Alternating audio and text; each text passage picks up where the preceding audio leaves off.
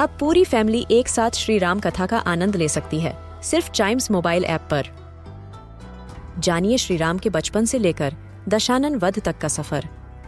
सरल रामायण, घर के सभी सदस्यों के लिए। आज ही डाउनलोड करें चाइम्स मोबाइल ऐप एप्पल या गूगल प्ले स्टोर से.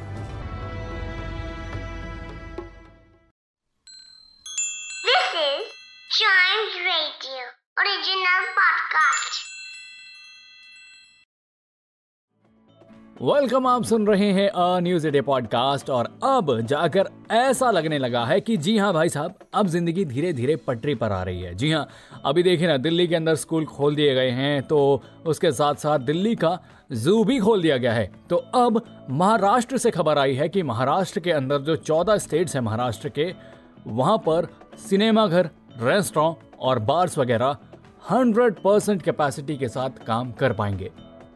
जी हाँ ये बड़ी ही कमाल की खबर आई है महाराष्ट्र से। और अभी जैसा आपको पता है कि कोविड के चलते लगातार हमारे ऊपर एक रिस्ट्रिक्शंस चल रही थी और हमें थोड़ा सा ना बंधा बंधा रहकर और बड़े ही एक दूसरे से दूर रहकर जीना पड़ रहा था। तो अब ऐसा लग रहा है कि हाँ अब हमारी ज़िंदगी थोड़ी सी पटरी पर आ रही है। अभी देखिए ना, महाराष्ट्र के अंदर सिनेमा घर रेस्टोरेंट और जो इजाज़त मिली है हंड्रेड परसेंट कैपेसिटी के ऊपर काम करने की तो ये जो है ना एक पॉजिटिव साइन है कि हाँ हम सही तरफ़ चल रहे हैं, लेकिन उसके लिए भाई साहब, अभी भी हमें ज़रूरत है सोशल डिस्टेंसिंग की वैक्सीनेशन कराने की, और साथ साथ कुछ दिन और मास्क लगाने की। जी हाँ वो कहते हैं ना कि हाथ ही तो निकल गया, बस पूंछ भागी है। उसके बाद तो ज़िंदगी फिर वैसे ही नॉर्मल हो जाएगी।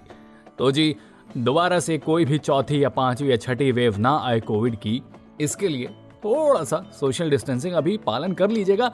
और हाँ साथ में कई मूवीज़ आने वाली है, जैसे शाहरुख खान की मूवी आ रही। है तो वो सिनेमा घर में देखने के लिए तैयार रहिएगा, क्योंकि सिनेमा घर अब मुंबई और पुणे में भी खुल गए हैं।